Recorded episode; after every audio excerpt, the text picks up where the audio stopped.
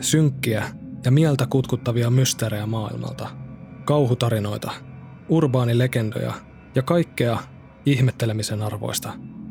Tämä on Kasvaton podcast.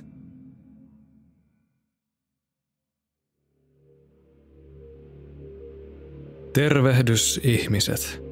Mutta on nyt päästet, tai siis olen nyt palannut takaisin retkeltäni. Ja näin ihan ensimmäiseksi haluan ilmoittaa täysin omasta tahdostani seuraavan asian. Kaikki ne videot, joissa olen käsitellyt minkäänlaisia salaliittoteorioita, ovat täyttä hölynpölyä, eikä niitä tule missään nimessä ottaa vakavasti. Ne on tarkoitettu puhtaasti viihteeksi, eivätkä ne saa horjuttaa luottamustanne viranomaisiin tai mihinkään muihinkaan tahoihin. Voinko mä nyt jatkaa tätä videota?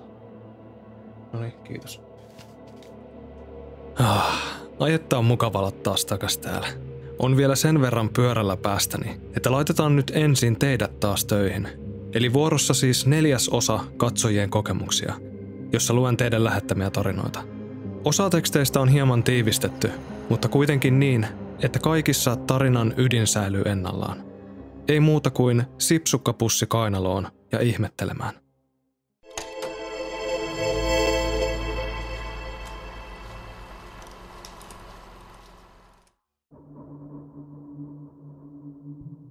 Kello oli noin neljä yöllä ja perheeni oli jo nukkumassa. Olin juuri laittanut puhelimen pois ja yritin saada unta. Hetken päästä kuulin ikkunan takaa kaahausta, mikä on aika epätavallista tällä rauhallisella seudulla, jossa kulkee öisin vain postiautot ja naapuruston asukkaat, sillä tie päättyy hetki talomme jälkeen. Yhtäkkiä kuulin jonkun kokeilevan ulkooven kahvaa. Tähän lisään, että suuren osan ajasta ulkoovet ovat lukitsematta – Yritin ajatella, että kuulin harhoja tai että ääni lähti jostain toisesta kodin asukkaasta, mutta sykkeet nousivat kuitenkin taivaisiin. Kuulin äänen selkeästi, sillä huoneeni on hyvin lähellä ulkoovea. Niskakarvat nousivat pystyyn, kun tajusin, että muut ulkoovet ovat mahdollisesti auki. En herättänyt ketään, koska olisi ikävää, jos selviäisi, että kuulin omiani. Luonnollisesti en edes yrittänyt nukahtaa – vaan vieläkin sykkeet katossa kuuntelin, jos ääniä kuuluisi, ja yritin rauhoitella itseäni, samalla kun päähän tuli kaiken maailman kuvitelmia jostain tunkeilijoista, hörhöistä tai ryöstäjistä. Kuka muukaan yrittäisi sellaiseen taloon, missä on selvästi ihmisiä sisällä. Jonkin ajan kuluttua kuulin ikkunan takaa askelia, hyvin hiljaisia sellaisia, ja lisäksi noin puolen tunnin ajanjaksolla – näin taskulampun valon tulevan sälekkaihtimien läpi huoneeseen. Yritin keksiä sille jotain vähemmän pelottavaa selitystä, jospa ne olivat vain kaukaisten autojen valoja. Noin kello viiden maissa kuulin useamman suht aggressiivisen pimpotuksen. Perheeni heräili ihmeissään ja kielsin heitä avaamasta ovea, koska epäilin oven takana olevan jonkun ei niin hyvän tyypin. Jos hän oli kerran oveakin kokeillut ja kulkenut ympäri taloa taskulampullaan. Samalla kun näppäilin hätänumeroa, sain kuulla, että oven takana olivat jo poliisit.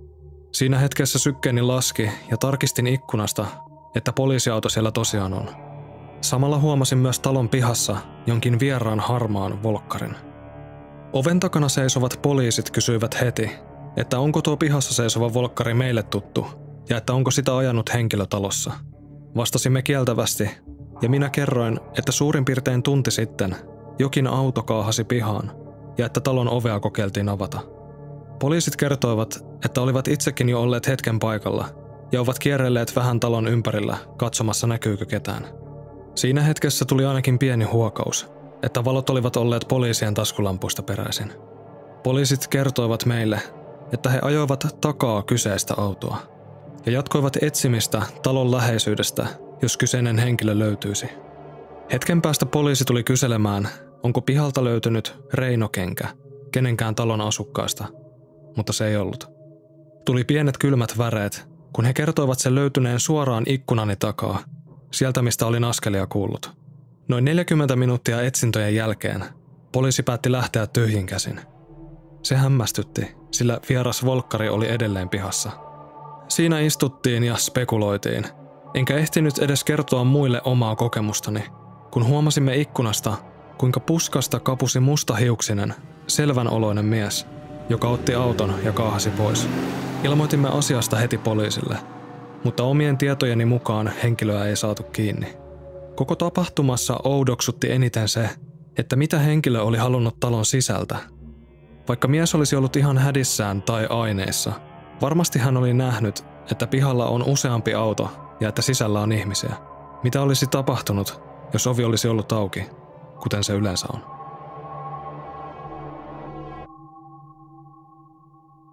Olin ollut kotona katsomassa mun pikkuveljen perään, kun mun vanhemmat olivat ulkona mun isosisarusten kanssa. Oli perus aurinkoinen ilta syksyn alkaessa ja kateltiin telkkaria mun pikkuveljen kanssa. Mun porukat asuu talossa, mikä rakennettiin itse 20-luvun alussa ja tiedetään talo kuin omat taskut. Talossa oli tällä hetkellä minä, mun isoveli ja kaksi pikkuveliä. Mun toinen pikkuveli tuli juuri olohuoneeseen, missä oltiin toisenkin pikkuveljen kanssa, ja lähdin kävelemään kodinhoitohuonetta kohti, sillä mulla oli asiaa isoveljelle. Tähän väliin haluan kertoa, että kun kävelee olohuoneesta kodariin päin, siinä välissä on portaat. Varaston ovi peitti näkymän portaikkoon, mutta voit kuitenkin nähdä, jos joku sinne kävelee. Näin, että mun isoveli käveli portaisiin ja nopeaa vauhtia.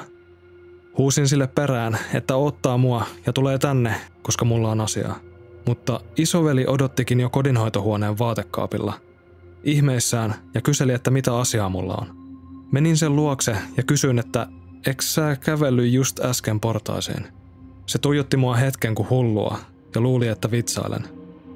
Mä näin sut äsken kävelemässä portaisiin yläkertaan. Sitten se sanoi, että se oli varmaankin pikkuveli, joka oli juuri aiemmin tullut olohuoneeseen. Sanoin, että pikkuveli oli olkkarissa ja tuli juuri sinne. Se kait näki mun ilmeestä, että olin tosissani, ja oltiin hiljaa hetki, kunnes sen ilme kertoi mulle, että sitä kriippasi vähän. En ikinä tarkistanut yläkertaa, ja asutaan syrjäseudulla, joten kukaan ei tulisi tänne asti edes päivävalossa. Ei ollut ketään, joka olisi voinut siellä käydä tulematta ensin taloon ilman, että oltaisiin huomattu se, sillä yläkerrassa ei ole pääsyä ulos. Pyyhin tämän tapahtuman pois mielestä ja otin sen Glitch in the Matrix-tapahtumana, sillä sitä se varmaan oli. Se musta hahmo, jonka näin, oli mun isoveljen pituinen, ja mun isoveli aina sprinttaa hiljaa ne portaat ylös, joten en epäillyt sen olevan kukaan muu. En tiedä, miksi en tarkistanut yläkertaa, mutta mua ei se niin paljon pelottanut, sillä ajattelin, että kuvittelin omia tai että systeemissä oli joku vika. Jälkeenpäin ajateltuna mua vähän ihmetyttää, miten rauhallinen olin ton asian suhteen, mutta ensi kerralla Tarkistan sen helvetin yläkerran.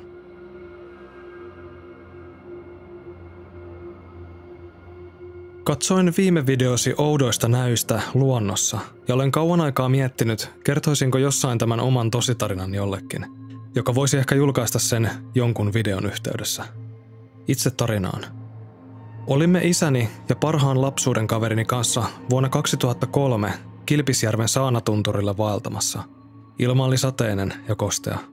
Noustessamme ylös portaita kohti tunturin huippua, alkoi sumu nousemaan ympärillemme ja näköyhteys huipulle katkesi, jolloin päätimme pysähtyä yhdelle välitasanteelle. Pitäessämme taukoa, päätimme kuvata sen aikaisella videokameralla reissupäiväkirjaa. Isäni kuvatessa ympäri tunturia huomasimme, että tunturin itäpuolelta lompsi meitä kohti pitkähiuksinen naishenkilö, jolla oli päässään erälakki, jossa oli musta sulka Yllään vihertävät erävaatteet ja olkalaukku, mutta kasvot olivat kalpeat ja niiden piirteitä oli mahdoton erottaa. Jatkoimme samalla kuvaamista ja nainen lähestyi pikkuhiljaa, jonka jälkeen käännyttyämme kohti tunturin huippua hetkellisesti. Oli nainen ilmiömäisesti jo hypännyt portaiden yli kohti jyrkännettä. Tässä vaiheessa isäni kuvasi naista kohti, joka hiljalleen jatkoi kävelyä ja yhtäkkiä katosi jyrkänteen sumuun. Hetken ajan luulemme, että henkilö oli pudonnut ja päätimme lähteä nopeasti kipuamaan alas tunturista, jotta näkisimme, oliko henkilö oikeasti pudonnut jyrkänteeltä alas. Katsoimme tarkkaan alapuolella olevaan avomaastoon, mutta naisesta ei näkynyt merkkiäkään. Isäni oli aikaisemmin aamulla kertonut, että oli ollut päivälleen kymmenen vuotta sitten valtamassa porukalla samalla paikalla, jolloin nuori naisbiologi oli menehtynyt tiputtuaan tunturin jyrkänteeltä. Mietin yhä tänäkin päivänä näitä videoita katsoessa, Mikä se outo näky oli? Ja miten henkilö ei edes tallentunut videolle, vaikka häntä kohti kuvattiin? En ole sen reissun jälkeen enää metriäkään vaeltanut. Saatika käynyt saanatunturilla, vaikka aikaakin on kulunut lähes 20 vuotta. Olen ajan saatossa myös tutkinut tapausta, löytyisikö tapaturmaan liittyvää tietoa internetin kautta, mutta valitettavasti en ole löytänyt jälkeäkään. Tapaturma tapahtui kuitenkin 90-luvun alussa, joten on mahdollista, että sen aikaisia tietoja ei vain ole tarjolla. Tähän väliin mä voisin kommentoida, että mä kävin ihan mielenkiinnosta itse googlettamassa, että löytyykö millään hakusanoilla tosta mitään juttuja. Ja Hesarin sivut löytyi joku artikkeli, mutta se oli maksumuurin takana, niin ei tää köyhä tubettaja päässyt sit siitä eteenpäin. Mutta jos jollakin on tietoa tästä enemmän, niin laittakaa kommenttiin.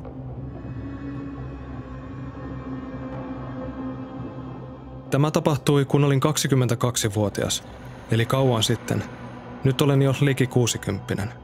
Olimme kaveriporukalla mökillä, joka oli vanha, suuri maalaistalo. Meitä oli porukassa noin kymmenisen nuorta. Osa porukasta lähti illalla läheiselle tanssilavalle, mutta minä, kaverini, sanotaan häntä nyt vaikka Matiksi, ja hänen siskonsa jäimme mökille. Päätimme Matin kanssa saunoa ja lämmitimme saunan, joka oli hieman epätavallisesti päärakennuksessa.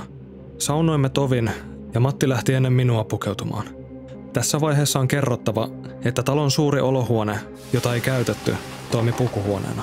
Olin saunassa vielä jonkin aikaa ja lähdin pukeutumaan. Kun tulin huoneen ovelle, näin olohuoneen takaseinällä olevasta peilistä, että joku istui huoneen yhdessä tuolissa. Kun seisoin ovella, suuri takka peitti suoran näköyhteyden tuon tuolin suuntaan. Aluksi luulin, että Matti istuu tuolilla pyyhe kiedettuna ympärilleen, mutta kun katselin näkemääni tarkemmin, huomasin, että istuja ei ollut Matti. Tuolissa istuva henkilö oli laihempi ja aivan erinäköinen muutenkin. Hänen ympärillään näytti olevan valkea pyyhe tai jokin ohut harsomainen kangas. Hämmentyneenä astuin huoneeseen ja katsoin kyseisen tuolin suuntaan, vain huomatakseni, että se oli tyhjä. Koko huoneessa ei ollut ketään, eikä kukaan olisi voinut poistua huoneesta huomaamattani. Matti oli siskonsa kanssa talon verannalla täysissä pukeissa, joten hän se ei voinut mitenkään olla. Lomapäivien vietto sujui muuten tavalliseen tapaan, ilman mitään kummallista. Kun palasin tältä reissulta kaupunkiin, kerroin kummallisesta tapahtumasta isälleni. Hän ei sanonut mitään, mutta oli kertonut myöhemmin äidilleni, että näky muistutti yhtä kaveria, joka ei ollut mukana mökkireissulla. Näkemäni oli aika yksityiskohtainen ja erikoinen istumistyyli jäi mieleen. Tähän isäni oli ensimmäisenä kiinnittänyt huomiota. Myöhemmin samana päivänä kuulin yhdeltä kaveriltani juuri tuon isäni tunnistaman henkilön kuolleen liikenneonnettomuudessa. Hän oli kuollut noin tuntia ennen, kuin näin hänet mökillä. Mökillä ei ollut puhelinta, eikä kenelläkään ollut matkapuhelinta. Tuohon aikaan niitä ei kovinkaan usealla ollut.